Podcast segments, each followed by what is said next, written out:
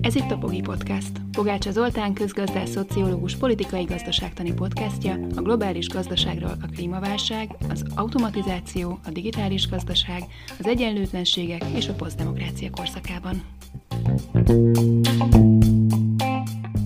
A világ közvéleménye másfél-két éve úgy tudja, hogy a globális koronavírus járvány a Wuhani piacon tört ki, ahol denevéreket vagy tobzoskákat árulnak, és valahogy róluk átterjedt az emberre a vírus erre azonban nincs konkrét bizonyíték, ezzel szemben egyáltalán nem kizárható, hogy a vírus valójában a Wuhani víruslaborból indult el, onnan szivárgott ki, és még csak nem is ez a legérdekesebb a történetben, hanem az, hogy ebben a Wuhani víruslaborban a kínaiak mellett amerikaiak kutattak, amerikai állami és katonai pénzekből, és érintett az ügyben az a dr. Anthony Fauci, aki a vírus elleni védekezést vezeti az Egyesült Államokban, tehát gyakorlatilag az ő Müller Cecíliájuk.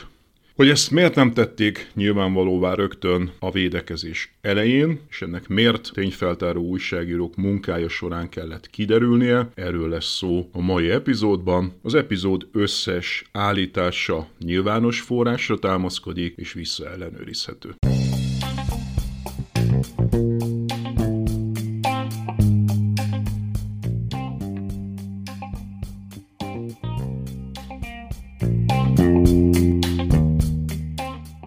2021 végéig több mint 5 millió ember halt bele a koronavírus járványba világszerte. A lezárások súlyos gazdasági visszaesést és társadalmi zavarokat okoztak globálisan. Amikor a vírust pandémiává nyilvánította az egészségügyi világszervezet 2020 elején, az eredetéről az a hír terjedt el a nemzetközi sajtóban, hogy az a belső kínai Wuhan városában az ottani úgynevezett nedves piacon terjedt át az emberre. Nedves piacoknak azokat nevezik távol-kelet szerte, ahol olvadó jégben tartanak gyakran vadon élő állatokat, halakat és egyéb tengeri herkentyűket, ugyanúgy, mint mondjuk denevéreket és tobzoskákat, a padlót pedig gyakran mossák, hogy megtisztítsák a vértől és az ürüléktől. A valóságban az ilyen állatok fogyasztása a távol-keleten is rendkívül ritka, a gazdagok delikát különlegessége, Kínában pedig a délnyugati, Laosszal határos térségre jellemző, a belső kínai Wuhanra nem igazán. A nedves piaci denevér sztori világszerte erős indulatokat keltett Kínával, a kínaiakkal szemben, ami gyakran kifejezetten rasszista megnyilvánulásokhoz vezetett. Mennyire felelőtlenek ezek a bizarr étkezési szokások, amelyek a teljes emberiséget képesek voltak veszélybe sodorni, kérdezték világszerte.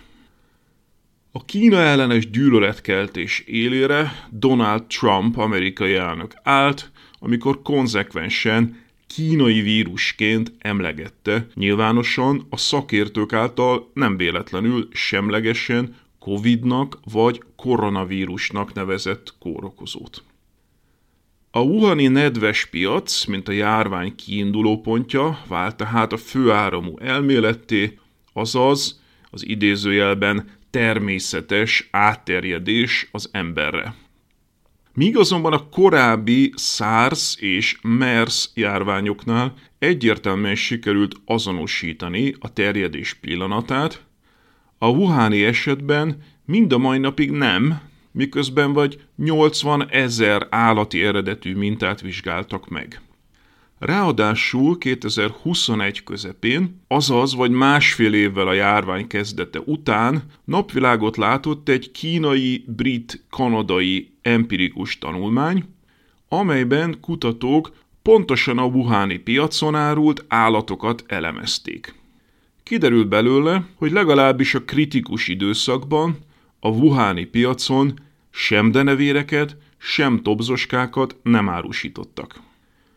Miért tartott ilyen hosszú ideig, míg ezt megtudtuk? Erre a kérdésre a válasz nagyon sokat elárul arról, hogy mennyire lassú ma már a tudomány a hiperfelgyorsult világunkhoz képest. A szerzők a tanulmányt először benyújtották egy első tudományos folyóirathoz, ahol azonban azt pár hónap elteltével elutasították. Aztán 2020 őszén benyújtották egy másik folyóirathoz, ahol már elfogadták és publikálták is, 7 hónap elteltével. Gondoljunk bele, mennyivel megváltoztatta volna a narratívát, ha viszonylag a történet elején napvilágot láthattak volna ezek a tények. Időközben a világ televíziói újra és újra játszották a képsorokat a ketrecekben sínylődő tobzoskákról és a denevérleves szürcsölő kínaiakról, szinte kitörölhetetlenné téve sok száz millió ember agyából azt a képet, hogy ez volt a járvány eredete.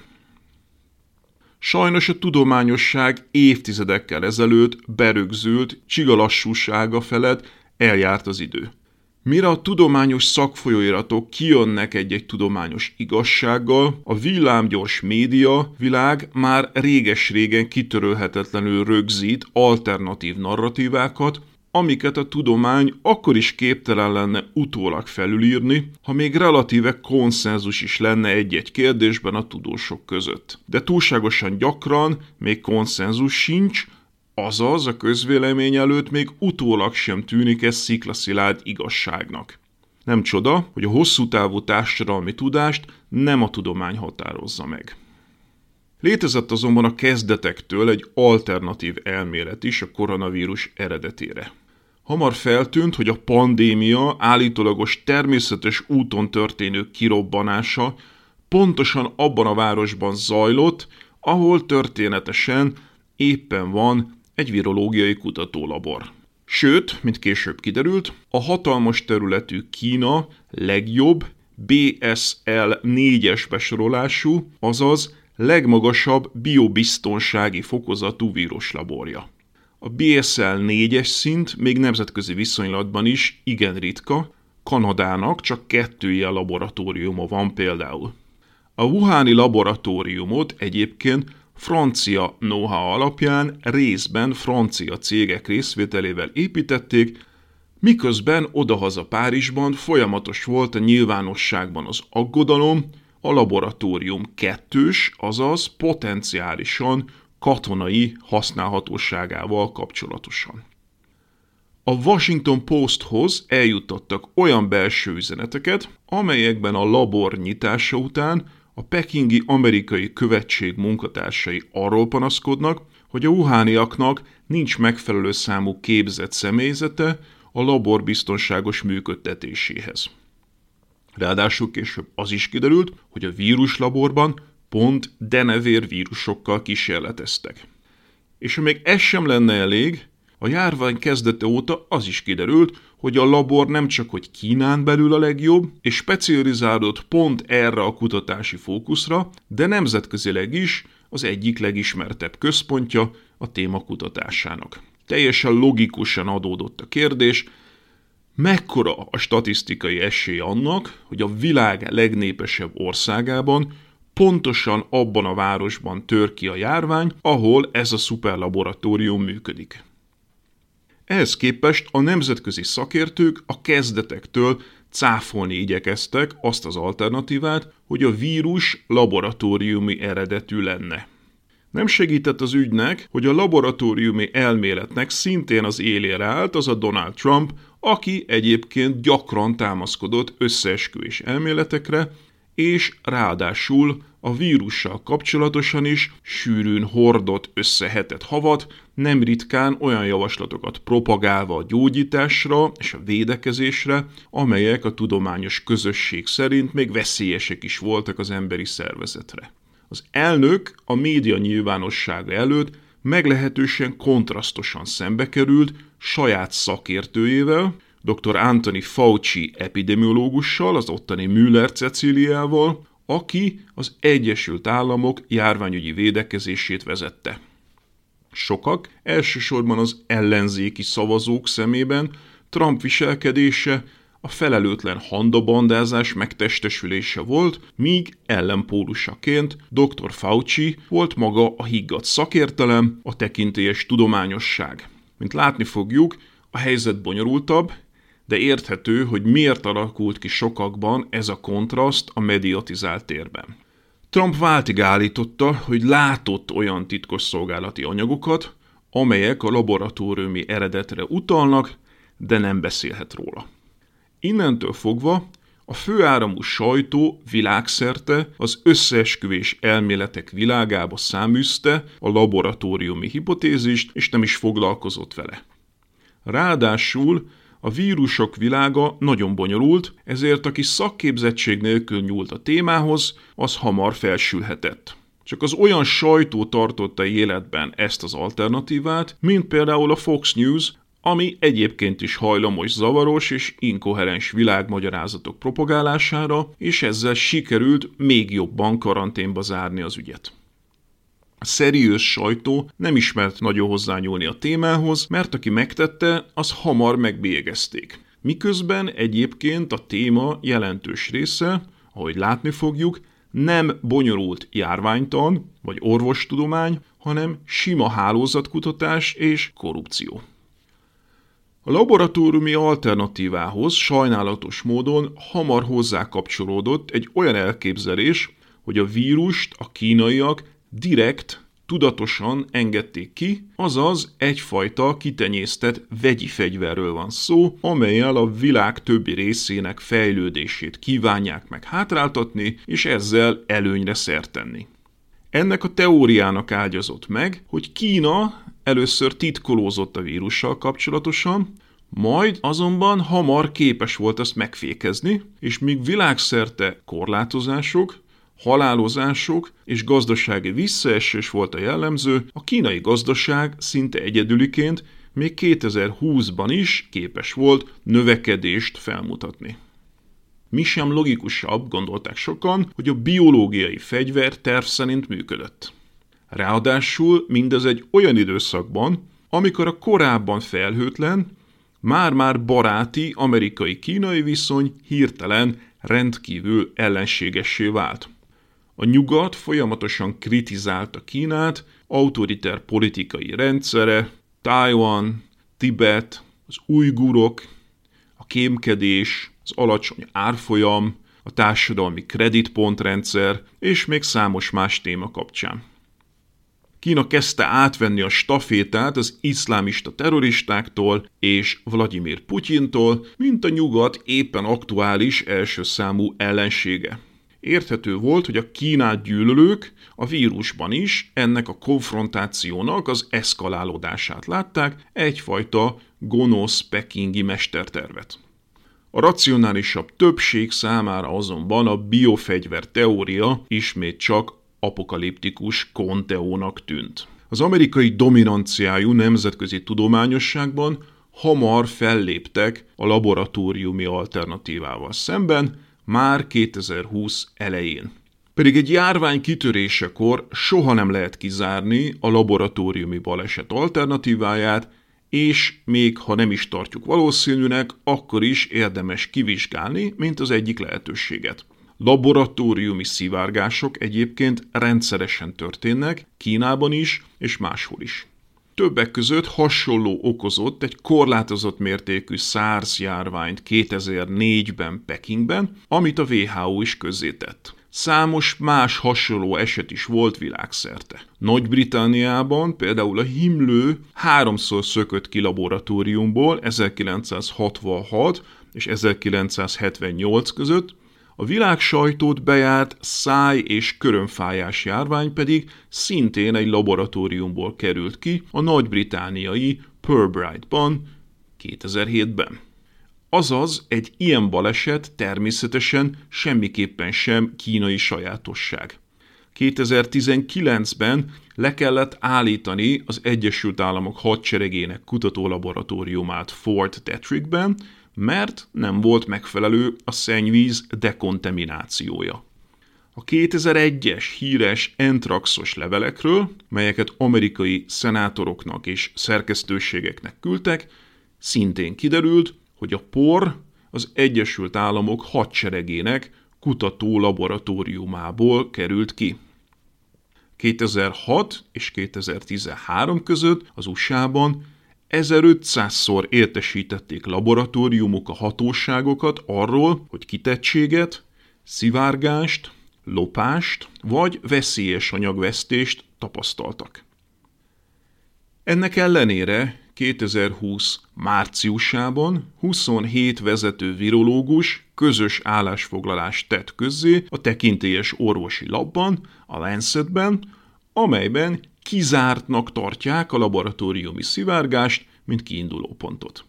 2020 márciusában, azaz szinte azonnal a pandémia deklarálása után, ráadásul úgy, hogy semmilyen vizsgálatra nem alapozódik az állításuk, és semmilyen adathoz nem fértek hozzá a kínai féltől.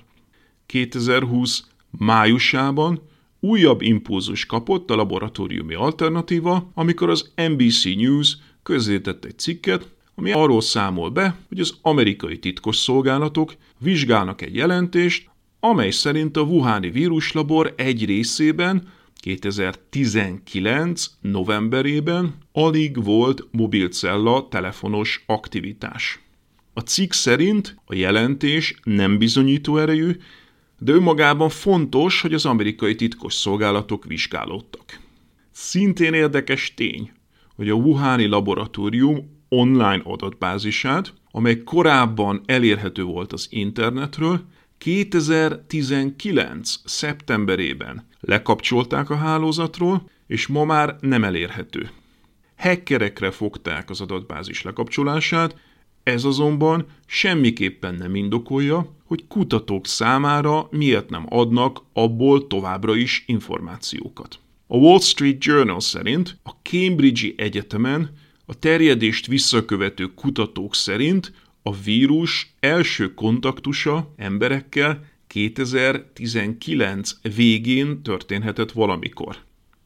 Szintén a Wall Street Journal szerint az amerikai titkosszolgálat bizonyítottnak véli, hogy 2019 novemberében a Wuhani Virológiai Intézet több munkatársa is kórházi kezelésre szorult. Vírusok módosítgatását azonban nem csak sötét geopolitikai céllal végzik tudósok biofegyver készítése céljából. Békés felhasználású kutatások is léteznek, melyeknek az összefoglaló neve funkciógyarapítás, melynek során a vírusok bizonyos sajátosságait felturbozzák annak érdekében, hogy könnyebben lehessen őket azonosítani és tanulmányozni. A kutatás célja a megelőzés és a gyógyítás, a munka azonban nagyon veszélyes, és soha nem zéró az esélye a laboratóriumi balesetnek és a szivárgásnak. Erre a veszélyre kívánta felhívni a figyelmet a tudósokból álló úgynevezett Cambridge munkacsoport is, az amerikai kormányzat pedig Obama elnök alatt moratóriumot rendelt el az ilyen típusú kutatásokra. A korlátozás 2017-ig tartották fenn, de a már futó projektek jelentős részére nem vonatkozott.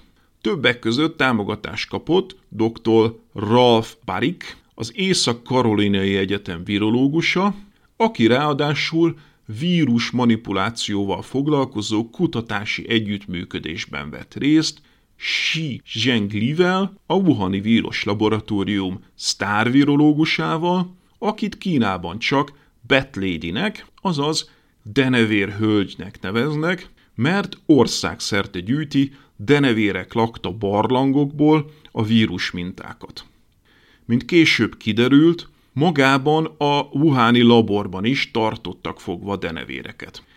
Xi Zhengli volt az egyébként, aki a 2020 elejé Wuhani koronavírus kitörés alatt a Wuhani Víruskutató Intézet nevében nyilatkozott, és tagadta a szivárgás esélyét. Ez az amerikai-kínai együttműködés feltűnt egyébként 2021 májusában Rand Paul ismert Kentucky szenátornak is, aki szenátusi meghallgatáson faggatta dr. Anthony Fauci-t, az amerikai járványügyi védekezés első számú vezetőjét. Dr. Fauci élesen tagadta, hogy az amerikai állam valaha is funkciógyarapító kutatásokat finanszírozott volna a Wuhani laboratóriumban. Kiderült azonban, hogy dr. Fauci nem csinált mást, mint igyekezett a tényeket elmaszatolni. Az amerikai állami finanszírozás ugyanis nem közvetlenül érkezett Ralph Baric és Xi Zhengli professzorokhoz, hanem egy EcoHealth Alliance nevű New Yorki székhelyű civil szervezeten keresztül, amelyet egy Peter Daszak nevű biológus üzletember vezet. Daszak kulcsfontosságú szereplője a történetnek. Mint vezető szaktekintély, aki ennek az iparágnak a középpontjában van, 2020 elején végigjárta a teljes világsajtót, a CNN-től a BBC-n át az összes fontos csatornáig és újságig, amellett érvelve, hogy a laboratóriumi verziót el kell felejteni, az kizárható. Mindeközben akkor már hosszú-hosszú évek óta szervezte és vezette az amerikai kutatók funkciógyarapítással foglalkozó együttműködését a Wuhani Virológiai Intézettel, amelyet Dásák amerikai állami pénzeiből finanszíroztak. Meglehetősen erős érdekkonfliktus. Ráadásul Dásák szervezetét, az EcoHealth Alliance-t működésének első évtizedében az amerikai állam 120 millió dollárral támogatta. Ebben a dr. Anthony Fauci által vezetett közegészségügyi alap mellett a katonai célú Pentagon alap a DARPA támogatása is benne volt, 39 millió dollár értékben, illetve a USAID nevű állami nemzetközi fejlesztési alap is 64 millió dollár értékben. A funkciógyarapításnak ugyanis teljesen világos módon katonai funkciója is lehet a már említett biofegyver. Azaz, egy olyan civil szervezet működött együtt az ellenség biolaborjával, egy potenciálisan duális, azaz civil és katonai felhasználású projekten, amelyet az amerikai hadsereg is támogat. Ismerve a kínai politikai berendezkedést, valószínűnek mondható, hogy Xi Zhenglinek pedig a kínai hadsereggel volt és van kapcsolata. A Washington Post bizonyítottnak látta, hogy a Wuhani víruslaborban titkosított kutatások is folytak. Miközben a két ország kapcsolata sok évtizedes mélyponton van, gyakran már ellenségeknek nevezik egymást, elképesztő történet. Azt gondolná az ember, hogy ráugrik a globális főáramú média, de messze nem így történt. Alig jelennek meg cikkek erről a furcsa együttműködésről. Miért nem tettek fel kemény kérdéseket a szakmában dolgozók, a virológusok? Azért, mert a gyakorlatban ezek a kutatók is pontosan azoktól a finanszírozásoktól függenek, amelyeket kritizálniuk kellene. A járványipari komplexumtól, ha kiderülne, hogy globális pandémiát képes előidézni ez az iparág, amelyben tevékenykednek, mindannyiuk pénzcsapjai elzáródnának. Érdemes itt megemlíteni az olyan kulcs szereplőket, mint például a globális egészségipar legmeghatározóbb szereplője Bill Gates. Sokat mondó a szoftvermilliárdos híres ENSZ beszéde a vírusok jelentette fenyegetésről, amelyet úgy kezdett, hogy mekkora megtiszteltetés számára, hogy mint a jótékonykodó közösség képviselője a világ vezető politikusai előtt beszélhet. Természetesen Gates legalább annyira az üzleti világot is képviseli, és masszív befektetései vannak a vakcinaiparban. Tipikus esete ez annak, amire Anand Giridharadas és Rob Reich felhívják a figyelmet két egymástól független 2018-as könyvükben, melyekről szintén lesz epizód a Pogi Podcastben. Közismert üzletemberek jótékonykodnak, amivel a kivéreztetett közszolgáltatások és a globális szegénység körülményei közt pozitív reputációt és jelentős támogatói kört vásárolnak maguknak, ami átsegíti őket még a legdurvább botrányokon is. Gates alapítványa jelentős tulajdonos a vakcinagyártó BioNTech cégben ugyanúgy, mint a Fauci által folyamatosan feldicsért Remdesivir nevű Covid elleni gyógyszergyártó Gilead nevű cégben is. 2021-ben A járvány alatt a részvények hatalmas emelkedésén Gates óriásit kaszált. A Pfizer 3 milliárd dollárt költött a Covid vakcina kutatására, 12 milliárdot kapott csak az Egyesült Államok kormányától, és legalább 26 milliárdot kaszált rajta 2021-ben. Az sem titok, hogy a Moderna vakcináját szinte teljes egészében az állam állta. Ezzel szemben Bill Gates és az említett Big Pharma cégek mereven ellenálltak, amikor Biden elnök felvetette, lásd Pogi Podcast 14. epizód, hogy fel kéne oldani a Covid oltások szabadalmait, és így nagyon gyorsan végigoldható lenne a teljes emberiség. Ez nem történt meg, aminek ismert módon az lett a következménye, hogy a gazdagabb országokban már a harmadik oltásnál járnak az emberek, a legszegényebbekben viszont még évekre vannak, akár az elsőtől. Bill Gates és a Big Pharma jótékonykodása és emberiessége idáig nem terjed ki.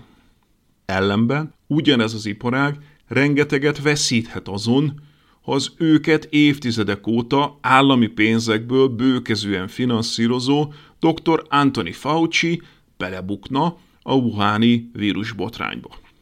És akkor még nem tettünk említést a legmegdöbbentőbb összefonódásról. A Wuhani labort a Biomérieux nevű francia cég építette.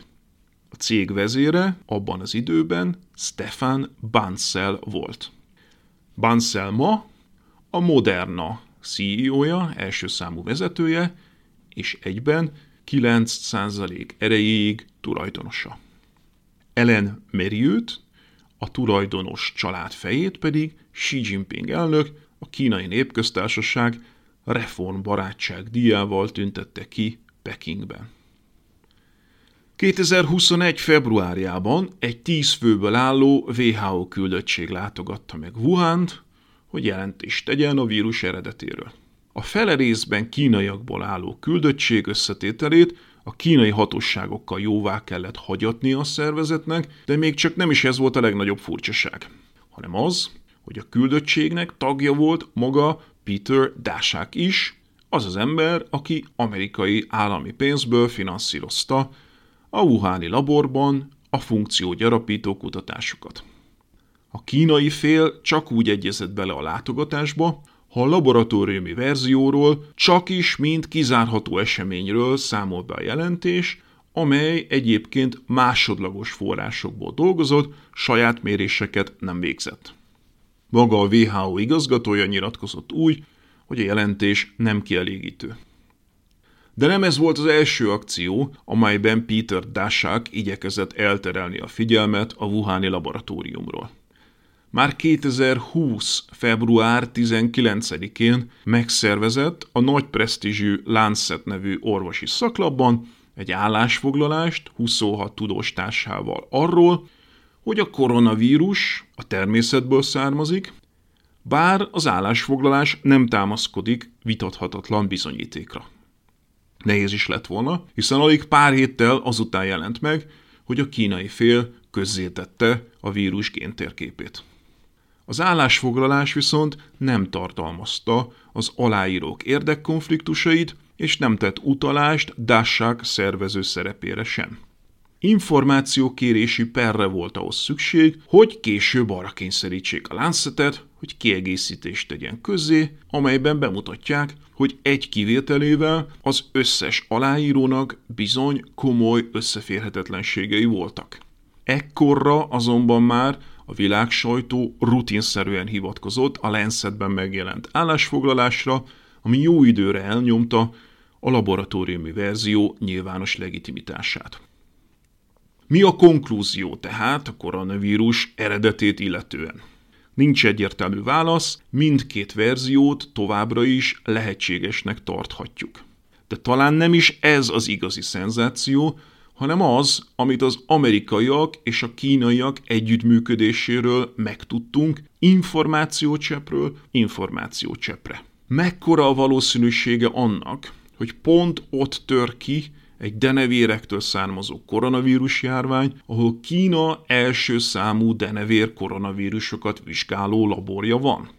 Mit kell gondoljunk arról, hogy miközben az Egyesült Államok, illetve általában a nyugat folyamatos kritika alatt tartja az autoritár rezsim Kínát, a politikai elnyomás, az ujgurok, Tibet, Taiwan, a szociális kreditrendszer, a megfigyelő állam, az internetes cenzúra, kémkedés, a nagyvállalatok katonai irányítottsága, és még ki tudja hány témában, közben ugyanezek az országok hosszú éveken keresztül mind a mai napig tartóan együtt működnek, ugyanezzel a Kínával, egy olyan technológia, a vírus gyarapítás területén, amelyről teljesen világos, hogy az duális felhasználású, azaz katonai célokat is szolgálhat. Mit gondoljunk arról, hogy francia cégek felépítenek Kínának egy olyan legmagasabb besorolású víruslabort, amely teljesen nyilvánvalóan akár biológiai fegyverek felhasználására is alkalmas? Mikor nem képmutató a nyugat, amikor kritizálja Kínát, vagy amikor ilyen mélységben együttműködik vele? Mi a valószínűsége annak, hogy arról a dr. Anthony Fauci-ról, aki a vírus elleni védekezést vezeti az Egyesült Államokban, hónapokkal később egyszer csak kiderül, hogy masszívan támogatja hosszú-hosszú évek óta a funkciógyarapítást pontosan abban a Wuhani laborban, ahonnan a vírus kiszökhetett.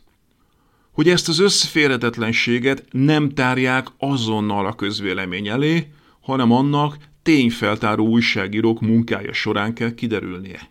Hogy dr. Fauci együttműködik közben a kínai félel a laborszivárgás forgatókönyv tabusításában, soha világossá nem téve, hogy az ő reputációja is kockán forog.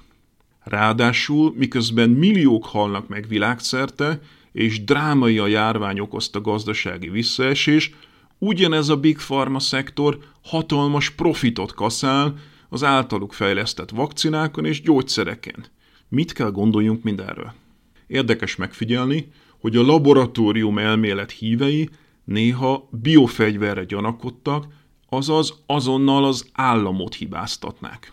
Sokkal valószínűbb azonban, hogy transnacionális gazdasági érdekcsoportok korrupt működéséről beszélhetünk, ez esetben is, ami jelen történetben még egymással ellenséges országaik között is érvényt tud szerezni magának. Klasszikus, fogjulejtett állam. Maga az állam egy mechanizmus, egy intézményrendszer nem tud szereplő lenni, csak az érdekcsoportok, amelyek azt eltérítik. Egy gépeltérítésnél kár a repülőgépet hibáztatni, vagy azt követelni, hogy szüntessük meg a repülést. Az is érdekes tanulság, hogy hogyan lesz egy alapvető fontosságú téma tabusítva a közvéleményben, mik ennek a mechanizmusai. Nincs mágikus sötét összeesküvés a háttérben, csak hétköznapi érdekviszonyok, ami miatt például ebben a konkrét esetben csak kevés orvos mert az elején kiállni. Másrészt pedig igen jelentősen segíti a tabusítást a brutális politikai polarizáció, amiben élünk. Amiben a másik oldalon hisznek, az nekünk automatikusan összeesküvés elmélet, és fordítva.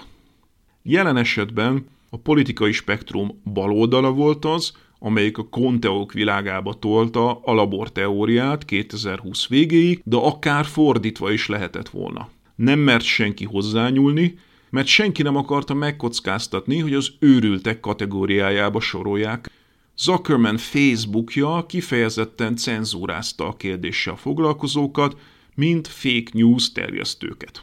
A közvéleményen belüli tabusítás szintén segíti, amikor az adott fontos kérdésről olyanok viszont mégis bátran hajlandóak beszélni, akik általában hajlamosak őrültségeket terjeszteni, mint Trump vagy a Fox News. Azért nagyon jó példa ez, mert egyik pillanatról a másikra került ki a tabu kategóriájából akkor, amikor a Joe Biden vezette új amerikai vezetés is elkezdett hivatalosan vizsgálódni az ügyben 2021 elején. Immáron, mint egy felszabadult a téma a megbélyegzettség alól, és nem meglepő módon el is kezdtek vele foglalkozni. A Biden féle kezdeményezésen felbátorodva sok tudós is a kérdés kivizsgálását kezdeményezte, köztük hárman azok közül is, akik a laborszivárgást kizáró eredeti Lancet állásfoglalást aláírták. A New York Times szép csöndben megváltoztatta egy a laborszivárgás esélyeit mérlegelő korábbi cikkének címét cáfoltról nem bizonyítottra. A PolitiFact nevű politikai fact-checking, azaz tényellenőrző oldal pedig kivette a kérdést a cáfolt konspiráció elméletek kategóriából, ami megmutatja, hogy mennyit érnek az ilyen oldalak. A Wuhani laborszivárgás ügye azonban még korán sincs tisztázva. Várhatóan sokat hallunk még róla a közeljövőben.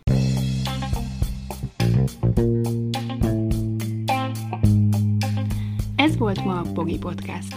Ha vitába szállnál az elhangzottakkal, vagy témát javasolnál, keresd a Pogi blog oldalt a Facebookon. Ha támogatnád a podcastot, azt a www.patreon.com per Pogi Podcast oldalon teheted meg. Köszönjük! Ez a műsor a Béton közösség tagja.